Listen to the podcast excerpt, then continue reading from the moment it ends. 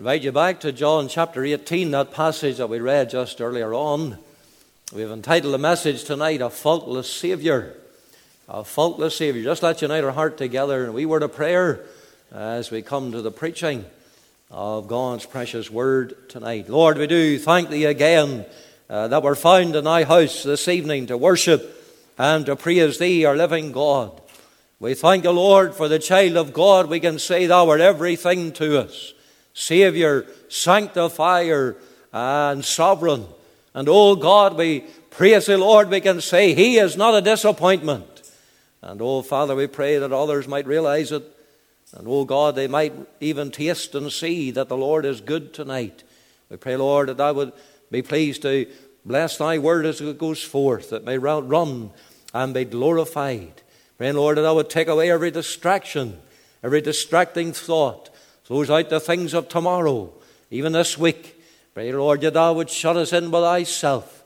God, we pray that thou would move in our midst by thy Spirit. Lord, we know tonight it's not by might, nor by power, but it's with my Spirit, saith the Lord of hosts. And we pray that thou would take full control for even this remaining part of this service. And God, thou would bring us into this passage, into this text. Lord, that I would speak to each and every heart tonight. To that end, fill us with thy spirit and with power. Give me words that must and shall prevail. Give us those prevailing words, we pray. We ask in Jesus' name. Amen. When Paul wrote to young Timothy, he urged him to be faithful as a young minister. And he did so using very specific words that we find in 1 Timothy chapter 6 and verse 13. I quote, before Jesus Christ, who before Pontius Pilate witnessed a good confession. And men and women, that good confession is found in the passage that we have read together this evening. It was that Jesus Christ was king. It was that his kingdom was not like that of Pilate, for his kingdom was from heaven, and it was a kingdom of eternal truth in contrast to mere earthly power. And I'm sure you noticed the sarcastic note of Pilate in verse 37, where he asked, Art thou a king then? This one who had been captured, this one who had been delivered by his own people, the Jews, this one who was bound and standing before him in peril of his very life. And what's more, Pilate looked upon the Savior as a Jew persecuted by his own people, and it seemed that he was helpless, and it seemed that he was friendless. C.H. Spurgeon, that great Baptist preacher of London, who said this it sounded like mockery to talk of the kingdom in connection with him. It sounded like mockery.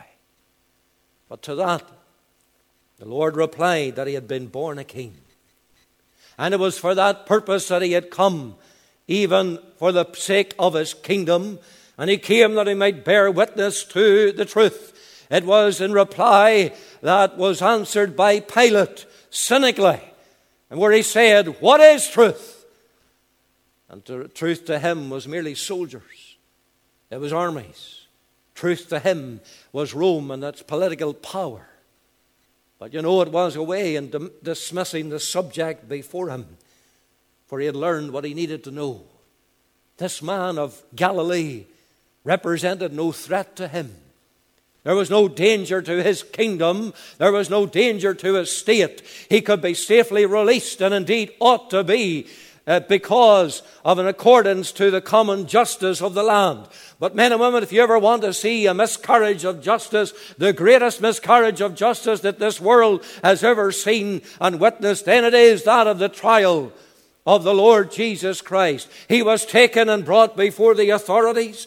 He was passed between Pilate and Herod and back again, and there was nothing in him that would warrant the demands of the crowd to crucify him. And tonight, we can do no better than as a prelude to coming to the Lord's Supper to consider the words of Pilate as he turned around to the crowd, words that I believe amount to a faultless Savior as you find them at the end of verse 38, where he said unto them, I find in him no fault at all. I find in him no fault at all. Want you to notice there the witness before the crowd. When we think upon these words that were spoken by Pontius Pilate, then we must say it was a witness, a witness that was considered. When they brought the Lord before Pilate, he was found to be questioning him. He was searching to find something in the Lord that would connect the charges uh, that were laid against him and leveled against him. Indeed, when Pilate used the word find there that we have in our little text, it could find no fault in him. Uh, the word has the meaning of examination. It has the meaning of scrutinizing, of observing. It really brings us into the courtroom. And the Savior's in the, in the witness box. And Pilate is before him and he's searching, he's scrutinizing, he's cross examining the Savior. And he's doing so by his line of questionings to search and to find out any evidence which would link him to the accusation of the crowd. And having asked such questions as to whether he was the king of the Jews or not, as to whether he called himself a king or not. After such interrogation, Pilate was to give a considered response, a considered witness before the people. I find no fault in him at all. His witness amounts to that of a confession. He is standing before the Jews, he's standing before the Pharisees, he's standing before the chief priests the leaders, religious leaders of that day, and he was to make a confession unto them.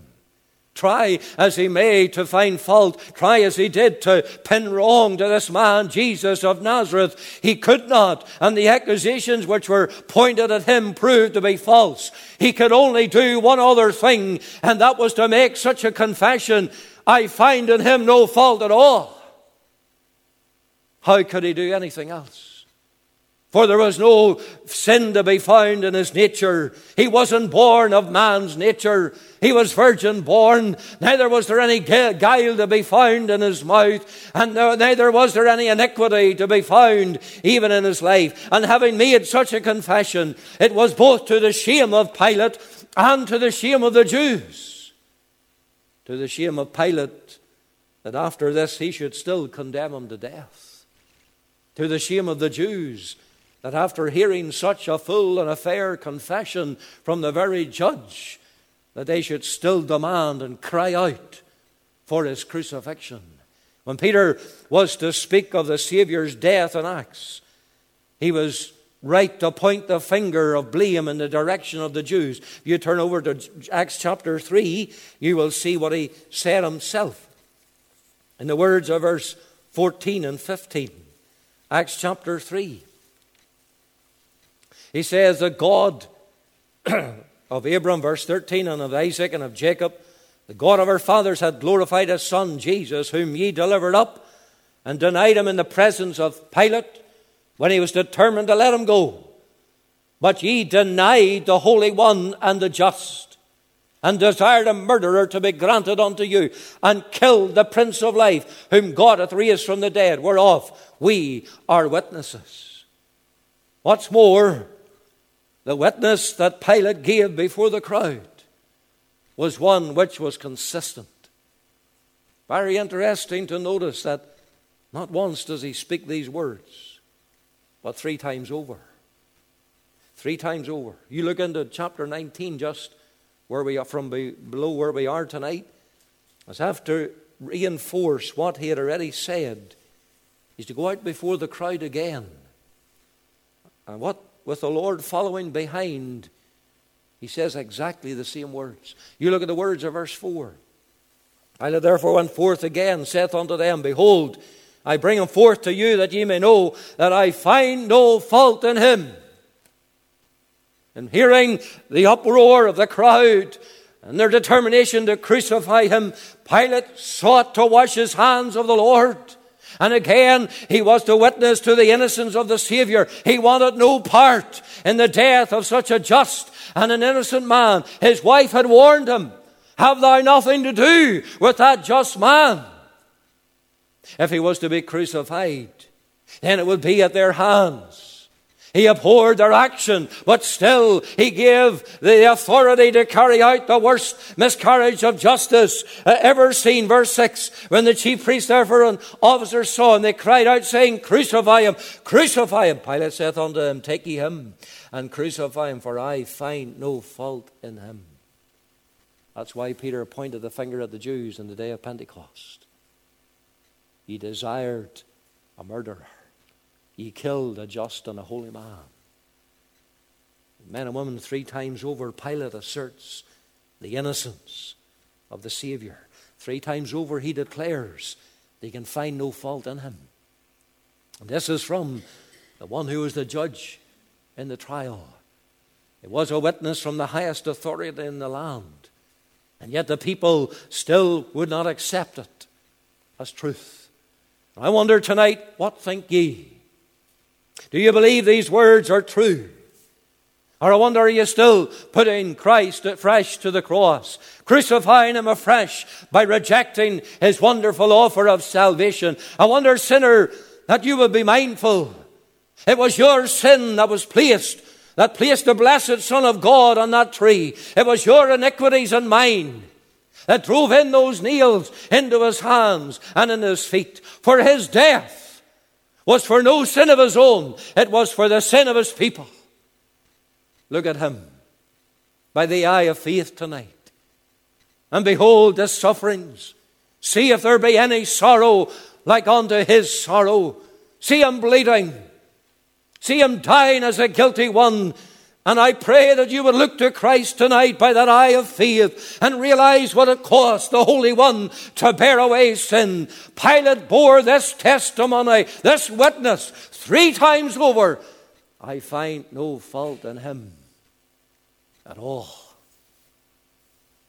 But you know, not only is there the witness before the crowd, but there's also the witness of the Scriptures. These words were not only spoken by Pilate, they were also affirmed in the biblical record. It was on that occasion of the Saviour's baptism by John the Baptist that we read the heavens were open. The Spirit of God was to descend like as a dove upon him. The voice from heaven of God the Father was heard to say, This is my beloved Son in whom I am well pleased. The Father was pleased. The Father approved of his only begotten and beloved Son. The Father could not have said those words if the Son was sinful. Sin displeases God, and it causes his face to be turned away. And you know, oftentimes we quote Isaiah chapter 59, at least we do in part, the first verse. And it's good that we do it in prayer. It says, Behold, the Lord's hand is not shortened that it cannot see, if neither is ear heavy that it cannot hear. But sometimes we omit to go on into verse 2. But your iniquities have separated between you and your God, and your sins have hid his face from you, that he will not hear. God cannot look upon iniquity. And hence, upon the cross of Calvary, when the Savior had become sin, who knew no sin, those words were immortalized. For there was a darkness over all the land, as the Father could not look upon his Son. But here at the River Jordan, the Father affirms his pleasure in his Son, who had taken upon himself the form of human flesh, but yet he was sinless. God the Father loved the Son, delighted in the Son. And the same affirmation, the same witness of this sinless character was to be heard at his baptism. But also on another occasion, that of the mountain top, when the Lord was to be transfigured. You'll find it in Matthew chapter 17. That time, those three disciples were to receive a preview of what heaven will be like. When we shall have those white garments, we shall know one another just as Peter was to know Moses and Elijah. And he called them by name, even though they were of a different generation. He had never met them before. Yet while Peter was speaking, It was then the Father's voice again was to be heard, affirming the perfection of His Son. Verse 5 While he yet spake, behold, a bright cloud overshadowed them. And behold, a voice out of the cloud which said, This is my beloved Son, in whom I am well pleased. Hear ye him. It was something that Peter couldn't forget all his days. For when it came to him writing his epistle, he was to be carried back to that day. He made mention of it. 2 Peter chapter 1, in the words of verse 17, it says, For he received from God the Father honor and glory. When there came such a voice to him from the excellent glory, This is my beloved Son in whom I am well pleased. And this voice which came from heaven we heard when we were with him in the Holy Mount. Peter couldn't forget it. Peter writes it now many years later. He affirms, he testifies of being there that day on that holy mount. And he's heard the voice, This is my beloved Son, in whom I am well pleased. Indeed, throughout his epistle, you will see Peter brings out the perfection of Christ many times over. He says, Who did no sin. Chapter 2, verse 22 of the first Peter, neither was guile found in his mouth. Speaking of the Savior, Peter was to write the, in his first chapter as of a lamb without blemish and without spot. He was that spotless lamb chosen of God to leave the realms of glory, to come down to this earth, to offer himself as that spotless sacrifice for the sins of his people. And in the book of Hebrews, the same truth is revealed. When the contrast is drawn between the Old Testament priests and our great high priest, for we have a great high priest who became us, who's holy, harmless, undefiled, separate from sinners, who needeth not daily, as those high priests, to offer up sacrifice first for his own sins and then for the people's. And that sacrifice, men and women, must, had to be, had to be a perfect sacrifice if it was going to be sufficient to save a lost people. And that perfect sacrifice is typified back in the Old Testament Hebrews brings you right back into the Old Testament time. And it is typified there in those offerings. Can I show it to you? If you come back into the book of Leviticus, in the opening chapters of Leviticus, you will know that there will be uh, those different offerings that were brought. I'm just bringing you to the first chapter and the first offering. It is called the burnt offering. And the children of Israel were to bring their offering even for the burnt offering. For the rich, verse 3, they could bring the bullock. If his offering be a burnt sacrifice of the herd, let him offer a meal without blemish. He shall offer it of his own voluntary will at the door of the tabernacle of a congregation before the Lord. For the, those that were poorer, you look at verse 10, they could bring an offering of the sheep or of the goats for a burnt sacrifice.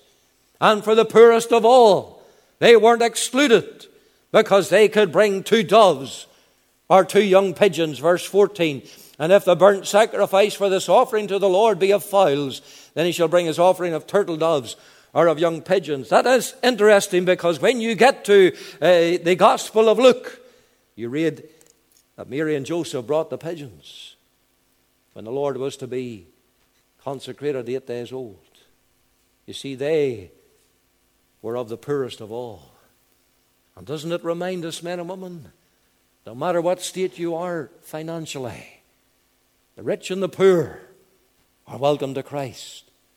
The gospel, His salvation, is without money or price. The rich need to get to the Lord, and the poor are free to go to the Lord. It's without money or price. But I want you to note before you leave Leviticus that not only does those offerings speak of Christ and his once for all sacrifice to appease God's wrath for sin, and thank God is a more perfect sacrifice. How do I know? Because Hebrews 9 and verse 12 tells me. It says, Neither by the blood of goats and calves, but by his own blood, he entered in once into the holy place, having obtained eternal redemption for us. It's not the blood of bulls and calves or of goats But I want you to notice that the offering brought in Leviticus had to be pure. Verse 3, we read it. Let him offer a meal without blemish. You see it again in verse 10. He shall bring a meal without blemish. The one who would pay the punishment for our sins and appease God and make reconciliation for sinners would be a man in his prime. And he would be without sin. He would be without blemish. He had to be perfect if he was going to die for our sins. There are many other scripture references which we could give, but they all serve to bear witness to that same truth, those same words that Pilate was to say this day I find no fault in him at all. And it was because of that very fact that the blessed Son of God could lay down his life for a sinner like you and me. There was no other good enough to pay the price of sin. He only could unlock the gate of heaven and let us in. It was because that he had no sin of his own that the Lord Jesus Christ was a sacrifice acceptable to God's just and holy law to bear away the sins of guilty, hell deserving sinners and wretches like we. And there on the cross, he was to willingly spread forth his hands to receive those nails, and he was to endure the sufferings and the agony and the shame so that we might be saved. What a mystery! That the sinless and the perfect Savior should become sin. And he did so because he knew he was redeeming, he was saving a people unto himself. Let me ask tonight before I go any further I wonder have you come to know the cleansing power that there is to be found in the Savior's blood? Do you know your sins washed away by faith tonight? Have you accepted what the perfect Savior has accomplished on that cross for a sinner like you? If you haven't, then listen to the words of Pilate. Yeah, listen to the words of God the Father in heaven. Listen to the witness of holy men of God who spake as they were moved by the Holy Ghost, who gave us the epistles in the, in the New Testament, who gave us the prophets' books and the Old Testament scriptures and their echo and their witness is the very same. They have a unified cry tonight. I find in him no fault at all. Is that where you are tonight? Can you join in that chorus? You see, I have one other witness to bring into the dock tonight, and that's the witness of the saint. If you will not accept the words of this judge who put on a trial. If you will not accept the words of God the Father who spoke these words from heaven, if you will not accept all the other witnesses that we have sought to bring before you, then accept the witness of every saint of God as we bring them into the witness box. There are those in this meeting tonight, and they've been saved by God's wondrous grace. Their witness and their testimony is I find in him no fault at all. This preacher can join in that same chorus and in the same sentiments. And happily we can say, He doeth all things well.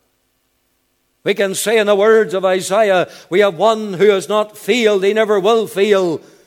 He is the Lord of glory, who will never let down his people. And the closer we are to Him, then the more we see His perfection and His beauty and His glory. Can I show you it? You come with me to the Song of Solomon. Just after the book of Ecclesiastes, you come to chapter 5. And in chapter 5, the daughters of Jerusalem were to ask the Shulamite girl, what is I beloved more than in another beloved? In other words, they wanted to know what's so special about this man? Why are you so, so distraught when you couldn't find him? What's so different about him? And what follows are words which describe her beloved. And I draw your attention to words, verse 10, just to give you a sample. My beloved is white and ruddy, the chiefest among 10,000. Do you ever consider those words? I'm sure you've read them before. She says, My beloved is white and ruddy. There's two aspects there. White speaks of holiness, purity, sinlessness. Ruddy, that brings us to redemption. That brings us to the cross where he shed his precious blood. She says, the chiefest among 10,000. That's what my beloved is. She, in effect, was saying, if there were 10,000 before me, then my beloved would be the fairest of them all. There would be none who would compare. And she brings her words to an end after some verses by saying, His mouth is most sweet. Yea, He is altogether lovely. This is my beloved, and this is my friend, O ye daughters of Jerusalem. Every believer can say Amen to those words. There is no blemish in Him. I can find no fault in him at all. Yea, he is altogether lovely. This is my beloved, and this is my friend. But tell me tonight, is that your testimony? Is the Lord Jesus Christ altogether lovely in your eyes? Or maybe he is just still a curse word to you? Horatius Bonar was a Scottish divine. You might have heard of his brother, maybe Andrew Bonar. He's a Scottish divine of a past generation. He told the story, told the story of two men traveling together in a railway carriage. Their conversation was of a spiritual nature. And one of them was a professed skeptic. And he was using various evils and blights of Christendom as an excuse for his unbelief. And he spoke of the scandals, and he spoke of the sins, and he spoke of the divisions that were found in the professing church. There happened to be a believer, a Christian, a child of God just opposite him. And he heard it all. And he knew the accusations to be true. He couldn't defend them. Indeed, he just dropped his head, as it were, in shame. But through time, he was brought into that conversation. And he looked and he said to the skeptic, He said, I am a Christian. I said, I love the Lord Jesus Christ and his people. He says, Not a word shall I offer in defense of what you've just said. Not a word. But he said, I solemnly challenge you to say the first word against the Lord Jesus Christ himself. And the skeptic turned around and he said, Well, well, well, no, well, no I, can't, I can't do that. I, I, I couldn't say anything against him. He, he was perfect. And that child of God went on to say, just so. And therefore my heart was attracted to him. And the more that I looked, the more I found myself to be a poor, guilty, sinful man, and all the evil of the professing followers of Christ cannot turn me away from Him.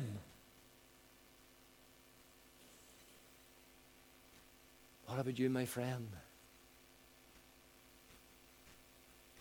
Are you looking out at what other believing, professing believers are doing sometimes? Are you listening to the scandals and the sins and all of the rest? Is that the reason why you will not come tonight? The challenge goes out to you. Is there one thing that you can find in Christ to be a fault? The Savior in whom you will find if you turn in repentance of your sin you'll find there's no fault in him, there's no fault in his person. There's no fault in his power. He's able to save to the uttermost all that come unto him. There's no fault in his pardon. For he pardons all our sin and all our iniquity. Why? Because he shed his own precious blood on that middle cross of Calvary. There's no fault in his position at God's right hand tonight. He's alive forevermore. He's a glorified, reigning Savior. He is one who's coming again, the King of Kings and the Lord of Lords. There is no fault in any of His promises tonight. His promises are yea and amen. His word is sure. There's no fault in everything about Christ tonight. Will you not take Him as your Savior? be saved? Will you not grow to know Him and love Him more every day? And the closer He becomes to you, then the more of His beauty will be reflected in your life. Take Him tonight as your beloved. Take him tonight as your friend, the way the Shulamite could speak of her beloved, and you'll be able to say, I find no fault in him at all. That's our witness, you see. That's the witness of the child of God tonight. As in obedience to his command, just in a moment or two, we desire to remember his death till he come. Because he is the faultless Savior. And he is the Savior, the only Savior that I present to you again this evening in the gospel. And the only one who can save. May the Lord be pleased to write His word, even on each and every heart tonight, that you might take that text home with you. If you will not come now, that text might burn into your heart where Pilate said, I find in him no fault at all. Let's sing in closing number seven. Number seven in our hymn book, verse, uh, page 177. We'll just sing the three verses. To God be the glory, great things He hath done. So loved He the world that He gave us His Son, who yielded His life in atonement for sin, and opened the life gate that all may go in. Let's sing it as unto the Lord. Let's stand as we do so. Number seven, please.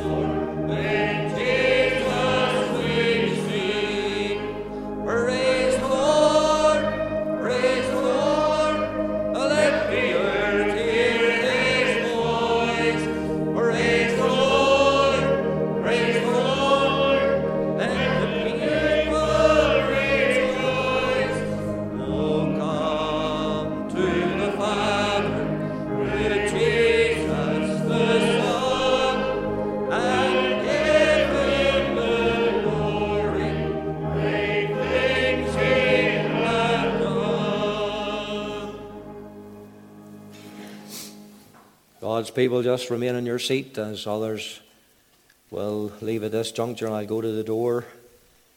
Maybe you're not saved tonight, you're troubled. I'll gladly speak with you, I'll gladly meet with you. And we'll open up the scriptures and point you to Christ. Don't leave until you have this testimony. I find no fault in him at all. Father and our God, we do thank thee Uh, for thy wonderful redemption. We thank the Lord for the gift of thy dear Son, who came that he might offer that atoning sacrifice on the cross. We can say tonight, Praise the Lord. Oh, we thank the Lord tonight, the work is finished. We thank the Lord, even old Pilate had to say, I find in him no fault at all. And Lord, we pray that that might be the best testimony of even unsaved one tonight, that they might come by faith. They might, Lord, look away by faith to the one who was to bear our sin away in his own body on the tree. We pray, Lord, that this might be a night of thy salvation. Bless those that uh, will depart at this time, go before them. Speak on, Lord, even when the preacher's voice is silent. And bless us, Lord, as we further wait around thy table. O God, may it be a sweet time of fellowship. May we taste again and see the Lord is good. Do us good, we pray. For we ask these mercies in our Savior's name. Amen.